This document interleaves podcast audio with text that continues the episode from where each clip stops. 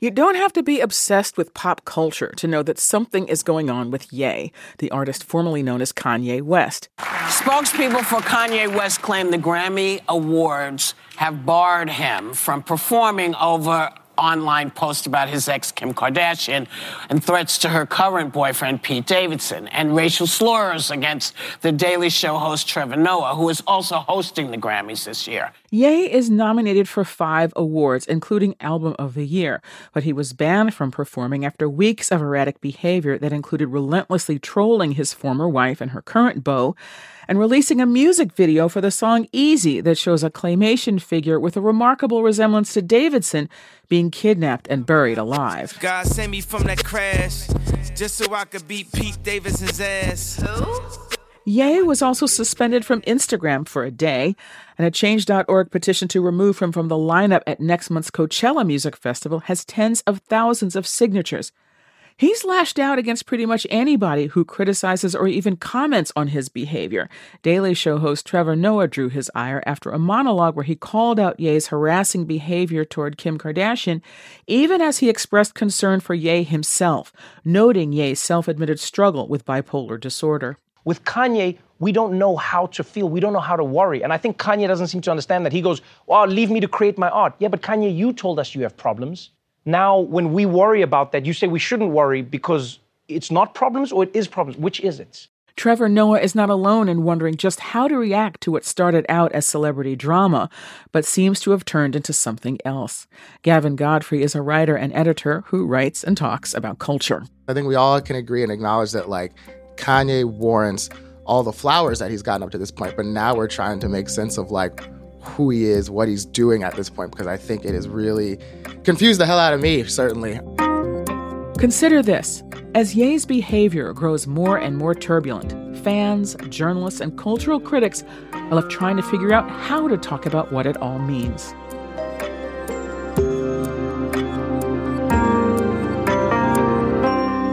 That's coming up. From NPR, I'm Michelle Martin. It's Saturday, March 26th. It's Consider This from NPR. Ye, formerly known as Kanye West, has been perplexing and at times repulsing fans for a while for his behavior ranging from seemingly abrupt forays into politics, embracing former President Trump and then claiming he was going to run for president himself. And he's had plenty of high profile feuds Drake, the Grammys, Taylor Swift. I, am really happy for you. I'm gonna let you finish. But Beyonce had one of the best videos of all time. He has said the latest uproar is all part of an effort to win back his former wife and reunite their family. And so you might say, why talk about this at all? It's personal, nobody's business. Or they're all performers, it's just part of the show. But the huge cultural footprint of pretty much everybody involved is impossible to ignore. So that invites questions. What does it mean that this is all playing out in the open on social media, in artistic works, and apparently in real life? Oh, yeah. I mean, where do you even begin? That's Aisha Harris of NPR's Pop Culture Happy Hour. We spoke with her to unpack some of the complex issues that have come up for people who write seriously about music and art, who really can't just ignore what goes on with artists of this stature. Kim Kardashian and Kanye West are two of the most influential people of the last 20 years.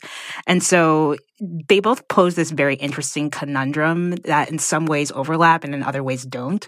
Um, Kanye, obviously, he is an artist who has been acclaimed for most of his career, has gotten all the accolades, won Grammys. People love him. He's been declared a genius by any number of prominent critics. And then when you have this sort of decline, both in his public persona and also in, some would argue, his music, there's this weird conundrum that they're facing in terms of like, how do we separate the art from the artist? It's like that age old question, right? And then with Kim, it's like she is someone who has been criticized. She's not really someone who we consider to have a sort of talent of any sort, unless like being a business person or a salesperson is, is considered a talent. And so she does not have a lot of, she hasn't always had a lot of public goodwill in terms of the way she's appropriated other cultures, the fact that she's had a very, uh, some would say negative impact on beauty standards over the last 15, 20 years. And so it's hard to feel bad for her, or some would say it would be hard to feel bad for her um, when this is all happening. And so those are the sort of like problems and issues that are arising when we talk about both of these people. And critics and cultural observers are trying to figure and sort all of this out. That is something that Trevor Noah spoke to, those kind of ambivalent feelings that many people may have about ambivalent, large feelings, I'll just put it that way, either positively or negatively about both of these folks or all three of them. But let me just play a little bit of what he said. Trevor Noah, of course, is the host of The Daily Show. This is what he had to say. This was a nearly 10 minute monologue uh, the other night on his show. I'll just play a little bit. Two things can be true Kim likes publicity, Kim is also being harassed. Those things can be happening at the same time. Because I'll be honest with you, what I see from this situation, I see a woman who wants to live her life without being harassed by an ex boyfriend or an ex husband or an ex anything.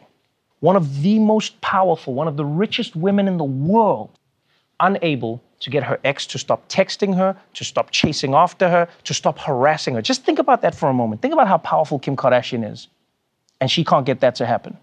So, two points that he made here. One, in any other context other than Hollywood, people would see this as harassment. And he also made the point that people can look at this and take clues about what is considered acceptable. What do you think? Well, I definitely think that it's true that we can see this pattern of what's happening to Kim Kardashian happens to women all the time. I do think that the problem is is that even outside of Hollywood, we as a society and especially like law enforcement don't know how to really grapple with this even when the people involved are not famous i, just think of all the women who are afraid to come forward um, are afraid to leave and, and who don't have their fears addressed or acknowledged properly often until it's too late until it ends violently or ends maliciously and horribly and so i think that like it's so tough to watch this happen because it is true what he said. If she does not feel safe. And it's very clear that she does not feel safe. And because we've seen this sort of play out, we've seen text messages and messages from her to Kanye about how she doesn't want this all playing out in public. So she clearly, even though she's a public figure, she does have limits and everyone has limits and boundaries. And so seeing this play out in that way is just really disturbing to see. And, and I hope that we can sort of take the lesson that this is not just an isolated case. This is something that happens to women every day. And yes, it's important to pay attention to this happening to Kim Kardashian, but it's also something that needs to trickle down into reality and into the real world for the rest of the women who don't have those resources and don't have that power. So the argument, just t- looking at this from another vantage point, the argument that Ye's supporters have made, like you saw this in comments posted to that disturbing video we mentioned earlier for that single easy, is that this is art and therefore it's all performance art. It's art, it's performance art, and therefore it's off limits to critique on other than artistic terms. Now, this is something that, here's Trevor Noah again from that monologue. He spoke about this. I do understand that art can be therapy. I honestly do understand that, right? But I also understand that therapy can be therapy. Do you know what I mean? And what's weird about the situation is Kanye West has told us that he struggles with his mental health. So I get it. You, you want to have arts as therapy. But here's what's weird that Kanye doesn't understand is like what we're seeing is it makes you uncomfortable, man, because with Kanye, we don't know how to feel. We don't know how to worry. You know, he said a lot there. So yeah. engaging both the question of Kanye has disclosed and others close to him have disclosed that he does have mental health issues. But other people have mental health issues and don't harass people, right? Right. Don't harass right. people, don't you know, issue disturbing statements. Don't. So, so, gosh, I really, I just have to throw it back to you and say, what do you think? Because I'm kind of wondering, as Trevor Noah is wondering, does the audience have some role in this? And if so, what is it? Yeah. I mean, the thing about it is that Kanye, from the beginning of his career, has made himself part of the art. He is front and center within his art. He's not like a performance artist who you only know who he is based on his voice, you don't know his personality. Like that's not him. So he has made himself part of the art. And if you listen to the, the lyrics in Easy, a lot of those lyrics are actually reflecting things that he said on social media and in interviews. Um, he mentions, you know, no more counseling. I don't negotiate with therapists. Mr. Narcissist, tell me about my arrogance. No more counseling. I don't negotiate with therapists. God, yeah.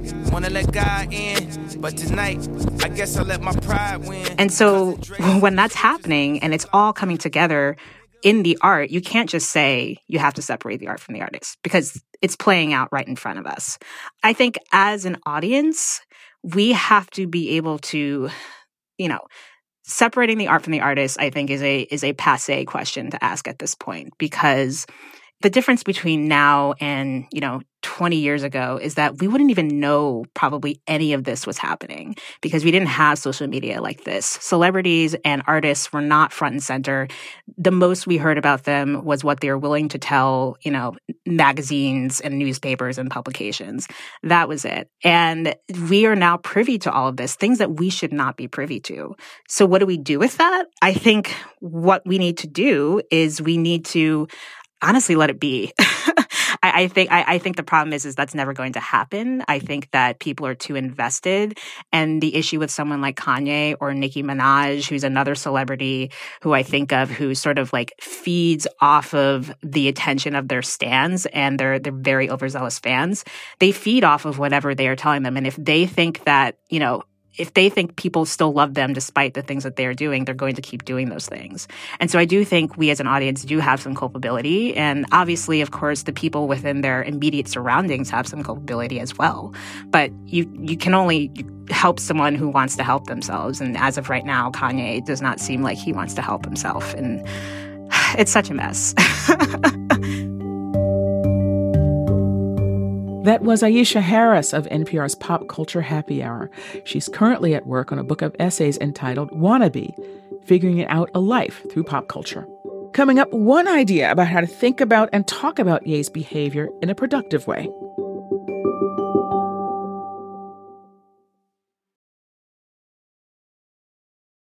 There's been a lot of talk about the messy situation between Ye, formerly known as Kanye West, and Kim Kardashian a lot of questions about what it's all about. We spoke with someone who understands the artist's struggles firsthand.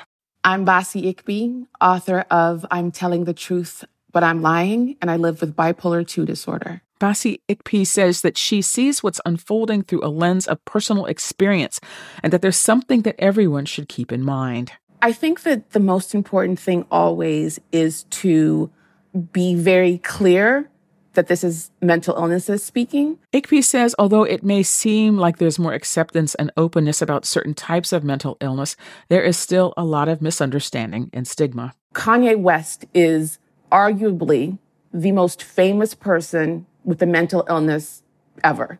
Certainly the most famous person with bipolar disorder. And what we're doing is the things that usually happen privately, we're watching them play out publicly. And what it does is it underscores and emphasizes the fact that in all our conversations and all the public talking we've done over the years about mental illness, it's still very clear that A, people don't understand what it is, B, don't understand what it does, and C, aren't really as positive about it as they might have said in any of the situations. Ikpi says there is a better way to talk about what's going on with Ye. I do believe that part of the issue is that nobody is really contextualizing what is happening. It's important that for every headline and every conversation that we have, we have to also define what bipolar disorder is. And, and it's, it's something that's missing because you cannot divorce his behavior from a mental illness that affects behavior. You just can't do that. She says keeping the perspective on mental health creates a more productive discussion. I don't think that there's any way for us to save a Kanye. I wish there was a way for us to to get to Kanye. There isn't, but there is a way for us to get to the millions of other people who either have been diagnosed or need to be diagnosed. That was Bassey Ikpi. She is a mental health advocate and the author of I'm Telling the Truth, But I'm Lying, a collection of essays. It's Consider This from NPR. I'm Michelle Martin.